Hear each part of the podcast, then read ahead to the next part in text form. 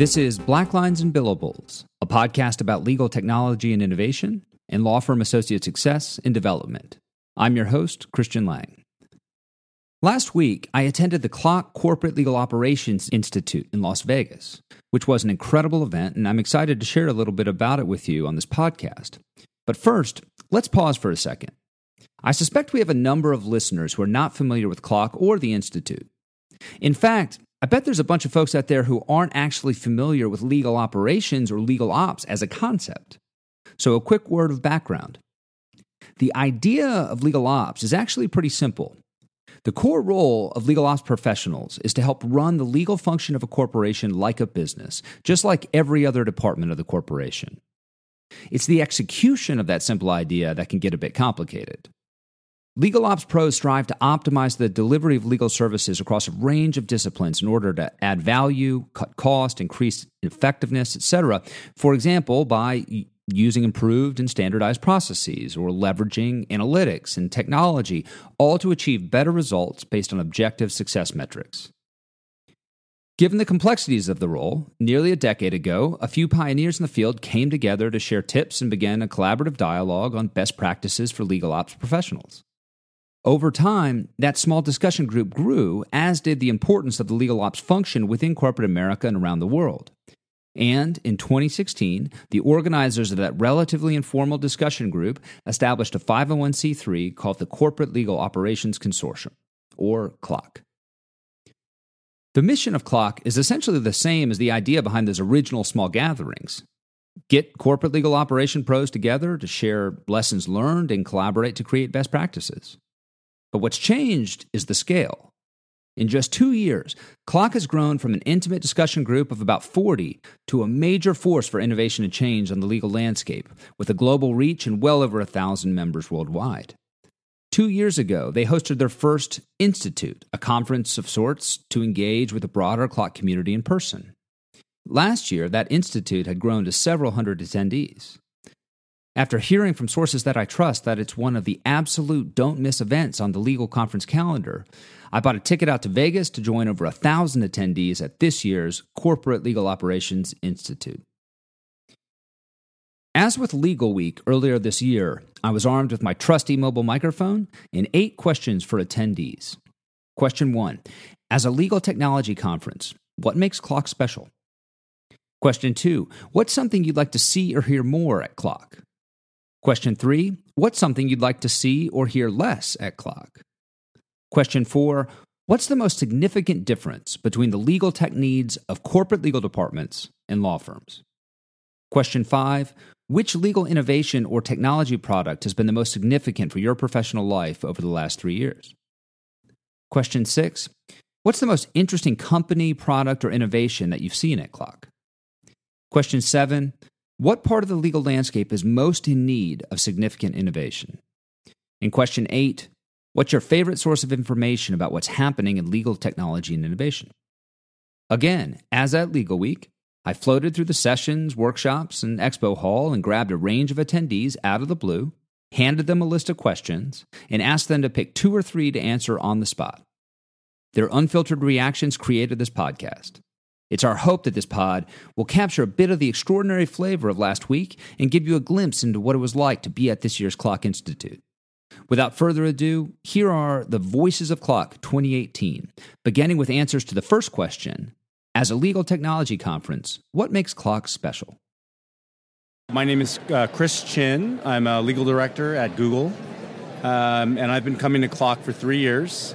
It's uh, it's really special in my mind because it offers a, more practical sort of approach to legal operations and technology. So uh, we've Google has been in legal ops and technology for about 10 years, and we sort of watched the evolution of it grow.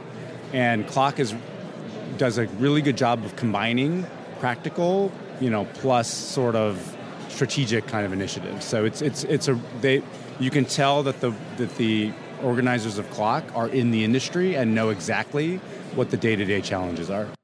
Uh, my name's Scott Weber. I'm general counsel of Lumina Networks Inc. Before that, I was in Juniper Networks for 10 years in Singapore as well as in the United States.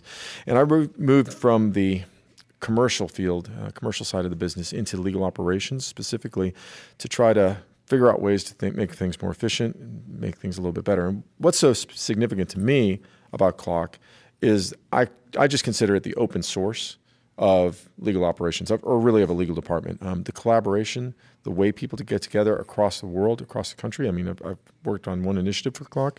People are all over the world are involved in this thing, and it's just grown exponentially. It's amazing. My name is Janelle Belling. I'm with uh, Perkins Coie. I'm the managing director of their e-discovery services and strategies practice. Uh, what I think makes CLOC so special is that it is just a really innovative group that is getting together, uh, wanting to collaborate, make change, share information, make the legal process a little bit more efficient. Um, I feel like it's it's not competitive. It's just a great energy, and it's really kind of contagious when you're here. Hi, I'm Ken Adams, contract drafting guy at adamsdrafting.com and advisor to Legal Sifter. I think what makes CLOC uh, special as an event is that it's geared to legal operations. That indicates that there's growing acceptance that getting work done is more than unleashing lawyers on whatever task it is. We also have to have a more critical approach to how the process is handled because lawyers left to those their own devices uh, tend to overcomplicate things.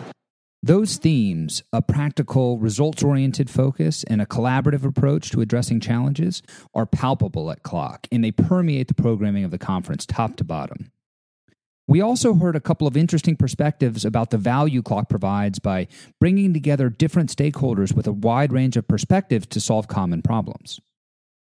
This is Susan Raymond Lambreth, and I'm a principal with Law Vision Group and the founder of the LPM Institute. And one of the things that I love is the theme that CLOC has of embracing the whole legal ecosystem and the fact that all the different members of that ecosystem are treated as valuable participants and not as vendors or in some way devalued. So it brings together just amazing perspectives that I think are going to add a lot of value and bring about significant change in the profession. My name is Amina Haddad. I am an assistant general counsel in the Oracle Legal Department. What makes CLOC special to me is the diversity of individuals you get to interact with at this conference, both lawyers and non lawyers, all focusing on what m- makes legal departments work. Um, and that's the other aspect that I think is, is quite valuable. It is a, a real deeper dive for legal department driven technology, which is different than technology that may be valuable to a law firm or other types of uh, legal organizations. Put a pin in that last point for when we reach question four. Question two was about what attendees would like to see or hear more at CLOC and we received two great opinions from our interviewees. I'm Carlos Gamez. I work on innovation projects for Thomson Reuters' legal division. And one thing I'd like to see more at CLOC is specialization. A lot of professionals that come into CLOC are coming from different paths of life. And if we become a large organization or if CLOC becomes a large organization, um, I, I, feel that they're not going to be able to provide everything for everyone. So some, some um, specialization by practice areas or interests like uh, process, technology, uh, culture, uh, some of the, um, of the different attributes of CLOC. Okay, this is Bill Henderson. I'm a professor at Indiana University Maurer School of Law. I would love to hear more implementation stories, especially stories of false starts, failures, how we regrouped, and how we pushed the thing through to uh, completion. There's a lot of technology here uh, and a lot of great ideas, uh, but great ideas always eventually devolve into hard work. And I'd like to hear uh, lessons learned in the trenches, how we got this thing over the line here. And it's okay to fail and completely push it away and, and tell how we started uh, something with a clean sheet of paper. So I'd love to hear those things here. It's not all uh, uh, cookies and cream by any large by any stretch of the imagination. I want to hear the real implementation, dirt under the fingernails stories. It was generally a very positive crowd at CLOC, and we were only able to find one person to take the bait on question three and rise to the challenge of identifying something they'd like to see or hear less at CLOC. Yeah, I'm Paul Lippe. I, I was a general counsel in Silicon Valley starting almost 30 years ago, and I've been involved in legal tech as an entrepreneur in various ways and have started a new venture, both working with Elevate uh, services and also doing kind of a single purpose law firm to accelerate M&A execution. I think the thing we should be hearing much less about is change management and personalities. It, high performance cultures, people focus on performance and they don't talk about why they need to cajole somebody to understand they should perform. The problem in law is we don't have a very modern and transparent way of measuring performance, and so lawyers are able to continue the way they they work much the way they worked 40 years ago, and then now somebody, some organizational behavioralist or a CLOC member has to go and cajole them into change management. Uh, not my first rodeo. I'm pretty sure that any any meeting that begins with uh, "Let's discuss the change management" ends with nothing happening. But you know, whether you're a you're a Navy SEAL or an entrepreneur or uh, or a musician, people who are uh, in a transparent performance culture, they figure out how to do their job better, and they don't need somebody to encourage them to be open to doing their job better. So we as lawyers historically we're the most open, most performance oriented profession. We've lost a little that mojo. We need to get that back. I think CLOC brings together a lot of the pieces of that conversation, but I think, frankly, the emphasis on kind of change management is, is the wrong emphasis. We dropped a pin a moment ago. Now let's come back to it. Question four asked What's the most significant difference between the legal tech needs of corporate legal departments and law firms? And this was one of our most popular questions, with a bunch of great thinkers choosing to weigh in. To kick things off, let's rejoin Amin, where he's picking up the thread he introduced at the end of his answer to question one. My name is Amin Haddad. I'm an assistant general counsel at Oracle Corporation.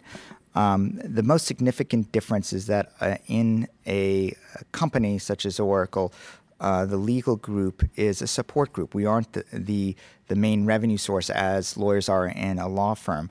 Um, and so our needs are different, and our role in the company is different. Um, we are uh, also speaking to a different audience where law firms they are their client often is another lawyer, be it an in-house uh, attorney. Uh, our audience often in a law firm is rather corporate legal department, I believe. It's a non-lawyer, so we need to have information that we can apprise to non-lawyers in a way that they understand and appreciate uh, and we can deliver efficiently and consistently across all different business lines. The idea of in house lawyers playing a different role and needing to speak to a different audience and how that might affect their technical needs came up in the answers repeatedly. This is Noah Waisberg, co founder and CEO of Kira Systems. The biggest difference between the needs of legal departments and law firms is that law departments are trying to get the answer, right? Can I do this deal?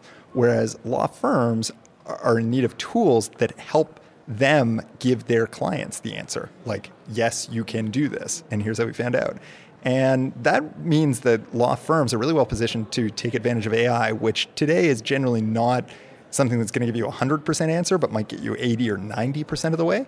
And so, since the law firms are trying to give the corporate law departments that answer, something that gets them 80 or 90% of the way can be really useful. Whereas a law department, which needs to get to the final answer, can use AI, but they're possibly using it in conjunction with a service provider like a law firm.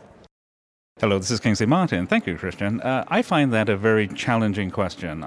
In the case of a legal department, meaning here law firm, I believe, particularly working with senior partners, they're looking for subtle nuance, very capable technology that can guide an expert in a particular area.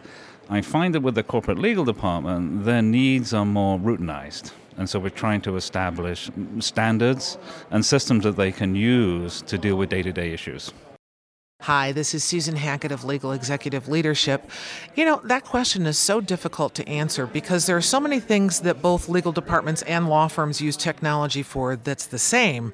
But some of the really significant differences have to be that law departments want to use technology to get shit done, and a lot of law firms want to use technology to communicate with their clients and to create better relationships and to sell the shit they produce. So both of them have a common interest interest in the technology, but a lot of what I'm seeing law departments using it for is a lot more realistic, more practical, and less focused on how to influence someone else in the process. They want it for their own work. Picking up on the first thing that Susan said, Not everyone was sold on the idea that the technological needs of corporate legal departments and law firms are really all that different. I'm Ron Friedman. I'm a partner with Fireman and Company. I work with a lot of law firms and law departments. I think that there's not as much difference in the needs as many expect because lawyers in both organizations are practicing law, and to practice law effectively, you need the same set of tools. And many of the law departments I've seen, had interactions with, are under equipped because they're part of the corporation. Uh, there's also a different set of needs because one is managing a portfolio of outside counsel, the other is managing billable hours, and there's too much focus on that. But we need to see all lawyers get more efficient with more use of specific practice technologies. But to Ron's point about how a legal department's location within a corporation might affect its level of equipment, one of our interviewees had a very different take. This is Brian Kuhn. I am the co founder and global leader of IBM Watson Legal. And uh, I think one of the most significant differences between the needs of corporate law departments and law firms is based upon uh, the access that they have to underlying technology. In other words, if you're a vendor building for law firms right now, uh, you're not going to generate as much revenue, and there's less of an incentive for you to develop for law firms than for companies uh, who are actively seeking to disintermediate law firms. Of course, they wouldn't say that, but who are actively seeking to self serve. Um, so I think level of access in the quality of the underlying technology is unfortunately uh, a significant difference between law firms and, uh, and corporate law departments. Question five was also relatively popular. This is the question about which legal innovation or technology product has been most significant for your professional life over the last three years. And the idea here is to try to get a very tangible sense, leaving aside the buzz in the media or the hype in the expo hall, of what lawyers, technologists, and other in the ecosystem are actually using and benefiting from. We had a bunch of great answers from interviewees to this question, ranging from intensely specific products and practical innovations to exciting broader technological trends. David Cambria, Global Director of Operations for Law, Compliance, and Government Relations for Archer Daniels Midland over the last three years, really the movement of ELM as a broader platform for managing the legal function. ELM, for the uninitiated, meaning Enterprise Legal Management, which took it out of traditional legal and spend management, but incorporating a lot of the workflow and a lot of the dashboarding tools has really been the most um, beneficial tool in, uh, for my area over the last three years. This is Chris Chin. I'm a director at, uh, in the legal department at Google. I would probably say uh, uh, a combination of e-signatures, contracts management, and now that now Google is starting to apply machine learning and AI on top of those uh, those, those data sources. So we are now looking at extracting you know metadata from our sources, uh, automating large chunks of the contracts process. Um, and extracting a lot of data and running metrics on those pieces of data that's going to help us you know obviously cut out a lot of cycle times in the, con- in the, in the contract process but also learn about our contracts and our processes and how long it takes for us to do certain deals uh, and we will be able to apply what we learn to improving the, the, the process overall the maturation and practical utility of AI was front of mind for several interviewees. Uh, my name is Dean Sonderegger. I work for Wolters Kluwer. Uh, for me, it's the confluence of three things uh, faster processing speed, greater data storage, and evolution of these AI machine learning algorithms that have all kind of come together at the same point in time to allow us to actually get meaningful analytics and analysis out of uh, data in the legal space. So case law data, contract data, and so that's the that's, and and then you actually see law firms able to use this to improve efficiency and client outcomes. And so that's really a kind of a cool thing going on in the market. Hello, this is Kingsley Martin.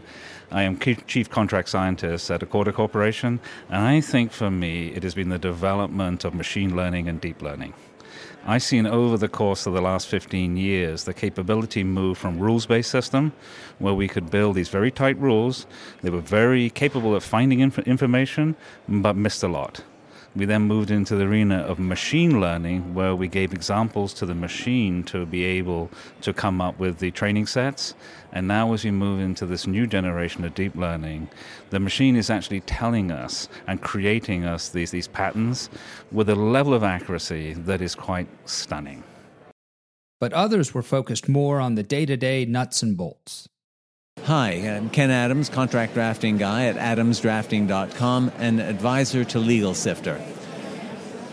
I confess that although AI, artificial intelligence, is uh, the hot item for a moment, in the previous three years, what is the technology that has been most relevant to me is document assembly. Kind of old fashioned, but it allows you to draft contracts by answering an annotated online questionnaire.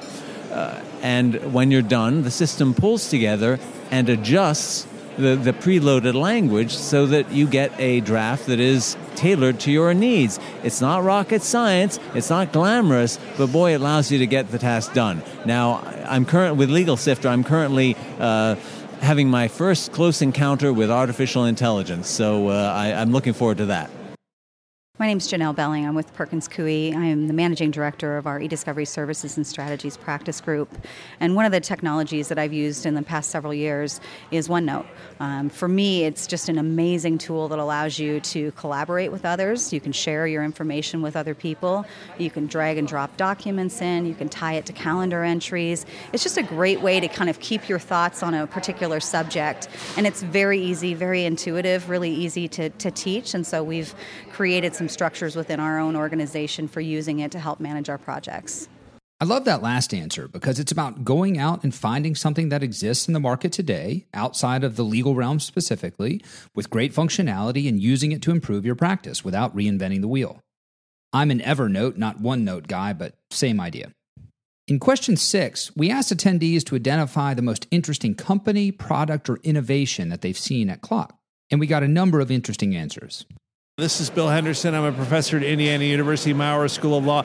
I was really intrigued by having the hood popped on the on the on the DXC United Lex deal and understand what was driving that initiative. I think that that's a, a kind of a picture of a, of a new way of delivering legal services that that basically takes the process data technology outside of the subject matter specialists and enables it to kind of grow and rationalize and drive results in a way that I think that uh, uh, could be a bit of a game changer in the legal industry, and uh, and that's that's a clear model that I think could be followed. It may be the case that it will only take place uh, in kind of merger situations, which was the setup there between HP Enterprises and uh, and um, CSC.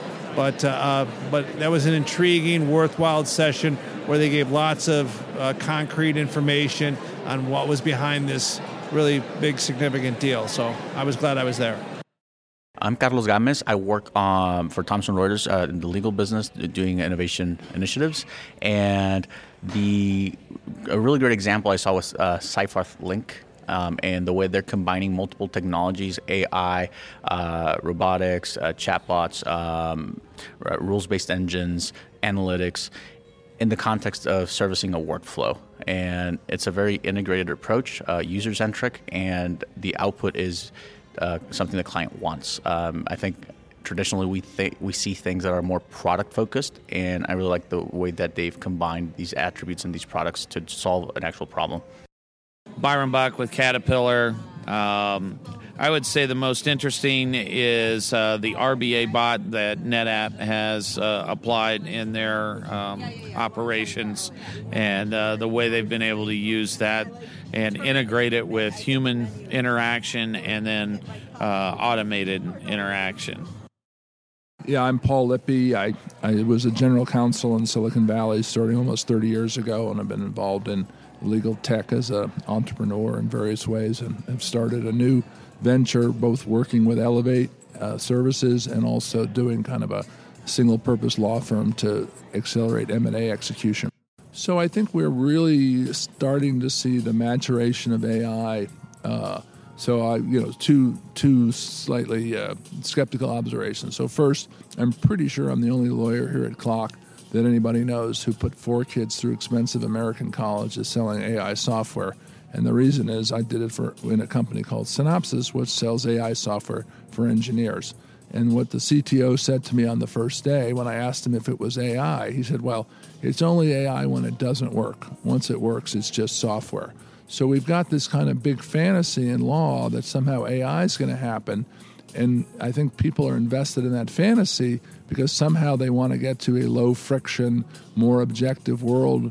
And they don't, as we talked about in the other question, they don't want to have the change management conversation. And they think somehow AI is going to get them there. But in fact, they could get most of the way there without AI. But what, what AI does in the classic go to market strategy around AI is not to disintermediate the expert, but to give people tools to do the job faster. And maybe, you know, in the same way that nobody would say today, I'm going to practice law without electricity, or I'm skeptical about using Word because it didn't exist. You, you use the tools that are available. So, AI, particularly for things like contract analytics, for um, generating certain kinds of document types faster, for accelerating search, not to displace legal reasoning, that's absurd, but to as legal as lawyers and legal thinking exists in an ever more digital context, we should use digital tools to manage the digital aspects of that, and AI will be a part of that. So AI for due diligence, what have you, you know, that'll be where we're going. By volume, question 7 was our most popular with CLOC attendees, who were clamoring to answer the question, what part of the legal landscape is most in need of significant innovation? I was fascinated to see the direction our interviewees took this question. Some of the answers focused tightly on tech, while others panned out to address inefficiencies in the practice of law more generally. Hello, this is Brian Kuhn. I'm the co founder and global leader of IBM Watson Legal. And I think that the, uh, the part of the legal landscape that's the most in need of significant innovation is governance. Although there's been a renaissance in legal technology, a lot of the data output of the various tools can't be analyzed together. These tools don't talk to each other and uh, that creates a lot of market confusion. I imagine that going forward, there will be and there will have to be some way that the data output of these tools can be analyzed together to produce holistic insights. Uh, until that happens, it's going to remain a wild west full of effectively point solutions. My name is Dean Sonderegger. I work for Wolters Kluwer. Uh, the thing that's really had great innovation up to this point in time has been the application of AI, machine learning technology uh, to create analytics. But from my perspective, there's still a fair amount of labor that the law firm or the law department has to do to get that integrated into their environment and to train those algorithms. So I'd say that they're all about 80, 85% of the way there. It's kind of an analog to if you go back in time to where there was high bandwidth going into the switching station for telephones, but it didn't go to the house. It was that last mile. I think that we have that last mile problem where we have to transform from tools where the attorney builds stuff to something that's out of the box. And that's something that really really hasn't happened yet, and I think that's the next opportunity for innovation. I started to notice a theme with the next few answers, a theme that's near and dear to my heart as a former M&A lawyer. Hi, Ken Adams, contract drafting guy at adamsdrafting.com and advisor to Legal Sifter. Since I'm a contract drafting guy, I just have to say that I'm continually amazed at how traditional contract drafting just doesn't work, or at least it, it, it is nowhere near as clear as it should be, and the process is nowhere near as, as efficient as it should be. It just we, we are tolerating all this waste and all this confusion, and there's no need for it, and that's why I've cheerfully uh, made it uh, my task to do what I can to help make things more efficient. Hello, this is Kingsley Martin, Chief Contract Scientist at Accorda Corporation. I think the area that, quite frankly, is in greatest need, we have a lot of technology, but in some cases, the answer may be more simple. We need to create simple contract standards, no legalese, as we like to call it. We can cut through many of the problems by just simplifying the data set. And it is so capable of doing this. We have so much capability to simplify, to take contracts from hundreds of pages and very, very complex to just a couple of pages. They are fundamentally business instruments. This is Noah Waisberg, co founder and CEO of Kira Systems. To me, uh, I used to be a corporate lawyer, and I know that so much of the work that I used to do and supervise could be done better with the use of technology or other people or process. And so to me, corporate legal practice really stands out as an area that is in great need of innovation. And I think I'm really happy to see that it's starting to come now. Well, I'm Ron Friedman. I'm partner with Fireman and Company, work with a lot of law, law firms and law departments. What, what strikes me being at CLOC is there's a lot of great data, a lot of great tools, but I'm not seeing enough emphasis on outcomes and metrics of outcomes. So there's a lot of talk about spend and there's a lot of talk of automation, but we need to see more emphasis on how do we judge outcomes and make risk adjusted decisions based on those outcomes. So that's what I think has to change. And that's a great segue into another set of answers that hammered away at a pocket of related issues that are often seen as key structural obstacles to meaningful innovation and the improvement of the delivery of legal services, at least from the perspective of those paying the bills. This is Susan Raridon Lambreth with Law Vision Group and the founder of the Legal Project Management Institute. And the uh, two areas I think of that are most in need of innovation, of the many, one is the partner compensation in law firms, where the incentives could be more based on matter profitability to drive incentives for different kinds of behavior, and also to have greater incentives for true collaboration within the organization. And then the other one would be the whole area of law schools and really preparing legal graduates for the kinds of careers that they're going to have today with the changing legal profession. David Cambria, Global Director of Operations for Law Compliance and Government Relations at Archer Daniels Midland Company. Uh, for me, the part of the legal landscape most in need of significant innovation is really how law firms go about compensating their employees, compensating their lawyers until we change the incentives that really drive the behavior, we're not going to change the behavior that really is going to move us towards real innovation, real change that their clients are desiring.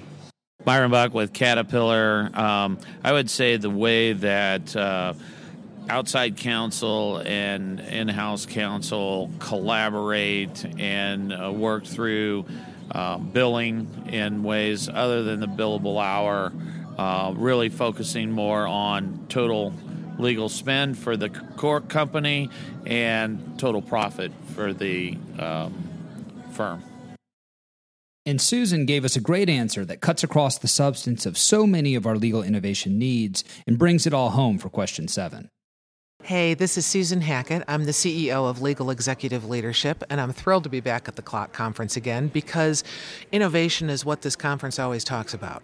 But I got to tell you, the most important thing to innovate right now is us, the people, the least technologically enabled and most technologically challenged part of the entire equation. And that's what makes CLOC great. Is it's because there's a couple thousand people who are all struggling with wonderful practices out there and lagging behind them a whole bunch of people who are trying their best to move into the 21st century and solve problems more creatively. Finally, question eight asked attendees about their favorite source of information about what's happening in legal technology and innovation. And the couple of answers we got, I think, underscores the value being created within the legal ecosystem by CLOC and the community it's creating. My name's Scott Weber. I'm general counsel of Lumina Networks Inc. And best source I know for information is just the CLOC billboard and the information that comes out from CLOC on a regular basis, uh, particularly the email strings of everybody saying, I'm interested in this project or another project, although it does get a little old, some of the Me Too's. They need to figure that out. David Cambria, Global Director of Operations for Law Compliance and Government Relations at Archer Daniels Midland Company. Uh, for me, the favorite source of information about what's happening is really connecting with the people in very informal settings about what work they're actually really doing, what's taking hold, trying to understand um, what has worked for them and what hasn't worked, and trying to build upon that in a very collaborative way. Well, those are the Voices of CLOC 2018. We hope you enjoyed our little compilation. If you did and would like us to cut similar pods together at future conferences throughout the year, please let us know. You can reach us at blacklinesandbillables.com, on Facebook and LinkedIn under the name Black Lines and Billables, or on Twitter. Our handle is at BNB Legal, at BNB Legal. If you enjoyed this episode, please leave us a review and rating in iTunes or your podcast platform of choice. It helps others find the podcast and join our B&B community. We'll be back again soon with our next episode. Thanks for listening.